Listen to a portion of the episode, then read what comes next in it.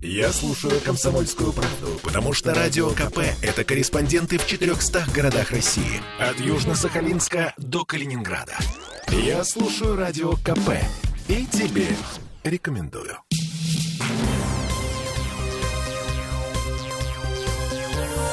Темы дня.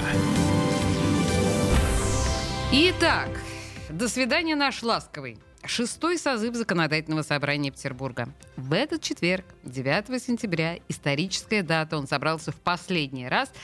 По такому поводу, ну, я не знаю, Помолчать надо, наверное. Вообще я рассчитывал, что ты пропоешь эту строчку. Да? Да. Э, да, депутаты покинули свои места, теперь ждут выборов. Они, кстати, состоятся уже совсем скоро, 19 сентября. Видите, как меня эта новость будоражила?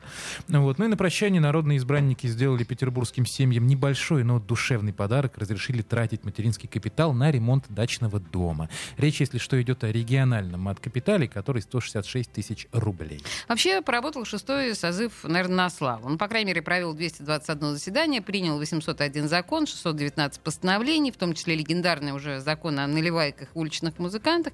В общем, это уже Gold Collection, как называется. А, и, в общем-то, и шестой созыв, и спикер его, Вячеслав Макаров, останутся в наших умах и сердцах. А вот останутся ли они в истории, мы сейчас спросим у политического психолога Александра Конфисахара. Александр. Александр, здравствуйте. Добрый день, я на связи. Добрый. Слушайте, Александр, ну вот скажите вам, как политологу, чем за, запомнился этот шестой созыв наш престопамятный? Э, ну, был достаточно любопытный, потому что э, там были яркие ораторы, яркие люди, люди с такой своей позицией, которую они не боялись отстаивать. И многие, и многие за самом деле поплатились, не будем сейчас э, вспоминать их фамилия, э, с одной стороны, с другой стороны, э, не всякого фамилии. О, момент такой, можно я скажу? Да, да, конечно. Они сделали маленький подарок вот, э, депутату, уходя. Я даже скажу, что они сделали, на самом деле, огромный подарок э, тем, что это было последнее заседание вот этих депутатов, и некоторых, думаю, многих из них не будет. Вот это самый главный подарок, что -то, многих из них мы, не, мы уже не увидим. Слушайте, вопрос... Возвращаясь к этой теме, mm-hmm. конечно, э, то, что было изменение фракции, переход из одной фракции в другую, конечно, придавало политической жизни нашего города определенный драйв, и хотя бы показывал, что у нас не какое-то болото да, э, в депутатском корпусе, а там хоть какое-то телодвижение происходит. Э, понятно, заполнился этот ЗАГС, ну, уже вспомнили про Вячеслава Всероссийевича Старого. Э, к нему можно по-всякому относиться, я знаю, что по-всякому относятся, да. начиная от совершенно неперекрытой ненависти, заканчивая более чем некрасивым подобострастием.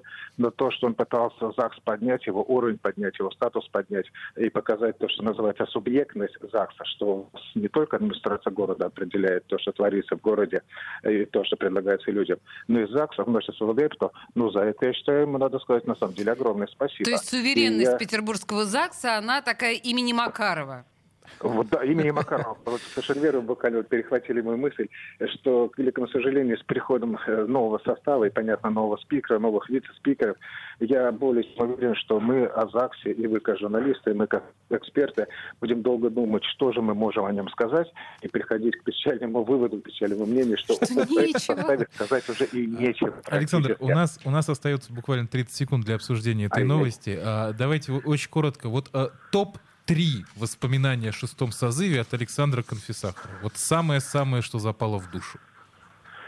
Больше, чем 30 секунд вам. Больше, правда. На это ладно. Да, да. ну вот топ-3, признаюсь, вот я бы, наверное, топ-1 выделил наиболее ярко. Так. Это высказывание публично открытое э, э, Максима э, Резни угу. о том, что такой губернатор, не будем вспоминать ныне действующий, недостоин нашего города. И город достоин более сильного, более адекватного и более хорошего губернатора.